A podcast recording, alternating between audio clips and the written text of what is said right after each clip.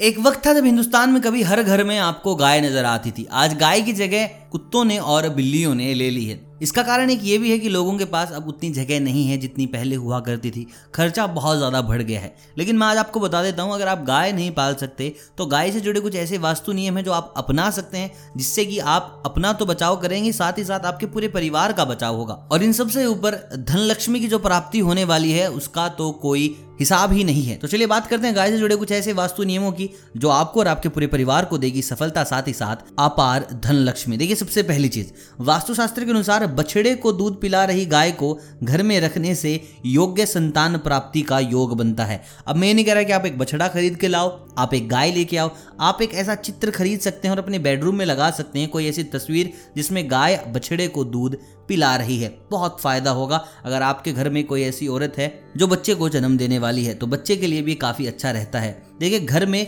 गाय का शोपीस रखने से सकारात्मक ऊर्जा बनी रहती है। आपका शोपीस आएगा 100 200 500 तक का और आपको ये लाखों का फ़ायदा दे सकता है। देखिए, एक छोटी सी चीज़ मैं और बता दूँ आपको। अगर किसी इंसान को ज़्यादा गुस्सा आता, अगर किसी इंसान के पास सहनशीलता बिल्कुल भी नहीं है तो उसको एक छोटी सी मूर्ति गाय की रखनी ही चाहिए। वो चाहे अपने ऑफ़िस में रख सकता है, अपने घर पर रख सकता है, जहाँ वो सबसे ज़्यादा समय व्यतीत करता है, वहाँ पर आप एक छोटी गाय की प्रतिमा रखें, ताकि उस इंसान का गुस्सा बिल्कुल कम रहे। अगर आपको ऐसा लगता है कि आप इस वक्त बड़े ही कठिन दौर से निकल रहे हैं, सब कुछ आपके खिलाफ है, आपका चाह कुछ भी नहीं हो रहा तो आप अपने घर पे, ऑफ़िस में मतलब कि जो भी आप कार्य कर रहे हैं, वहाँ पर एक कामधेनु गाय ज़रूर रखें। देखिए, अगर मार्केट में आपका पैसा फंसा हुआ है या फिर आपके घर में बड़े ही आर्थिक संकट हैं, चाहकर भी आप कुछ नहीं कर पा रहे तो आपको एक ऐसी मूर्ति लेकर आनी है, जहाँ पर सिक्कों के ऊपर गौ माता बैठी हुई है। आपको आपके आर्थिक संकट से मिलेगा बचाव। अगर आपका बजट ठीक है तो आप उन सिक्कों की जगह चांदी के सिक्के भी इस्तेमाल कर सकते हैं। देखिए, अगर आपके घर में नकारात्मक ऊर्जा है, आप जो भी कुछ करना चाह रहे हैं, गलत ही होता है, परिवार में आपसी कलह संबंध लोगों के ठीक नहीं है पति पत्नी के बीच प्रेम नहीं है तो आप अपने घर के अंदर गौ माता की एक तस्वीर लगा सकते हैं या फिर उनकी मूर्ति लगा सकते हैं।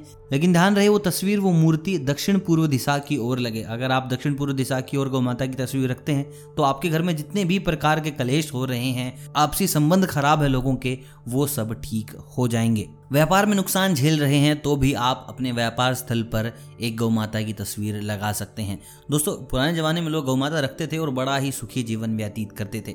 अब इतनी जगह नहीं है हमारे पास, अब उतना खर्चा आप नहीं उठा सकते, लेकिन इन छोटे छोटे चेंजेस से आप अपने जीवन में बड़ा बदलाव ला सकते हैं, आप अपने परिवार में बड़ा बदलाव ला सकते हैं, साथ ही साथ आपके व्यापार में आपको मिलेगा बहुत सारा मुनाफा। फिर भी कोई संकट, कोई सवाल रह जाता है तो आप कमेंट करके हमसे पूछ सकते हैं। डिस्क्रिप्शन में मैं लिंक डाल दे रहा हूँ इंस्टाग्राम का, जहाँ आप हमसे सीधी वार्तालाप कर सकते हैं। वीडियो पसंद आए तो वीडियो को लाइक ज़रूर कीजिएगा। चैनल को कीजिएगा सब्सक्राइब अगर आप नए हैं तो क्योंकि भाई अगर आप सब्सक्राइब नहीं करते तो हमसे ज़्यादा नुकसान आपका होने वाला है। आने वाले दिनों में कुछ ऐसी वीडियोज़ होने वाले हैं जो आपके लिए, आपके पूरे परिवार के लिए बड़ी ही फ़ायदेमंद साबित होंगी। इस वीडियो पर हम गोल कर रहे हैं, मात्र हज़ार लाइक्स का अगर पहुँच जाती है तो इसी वीडियो का सेकंड पार्ट आपको ज़रूर देखने को मिलेगा। तब तक आप सभी को अलविदा। जय श्री राम।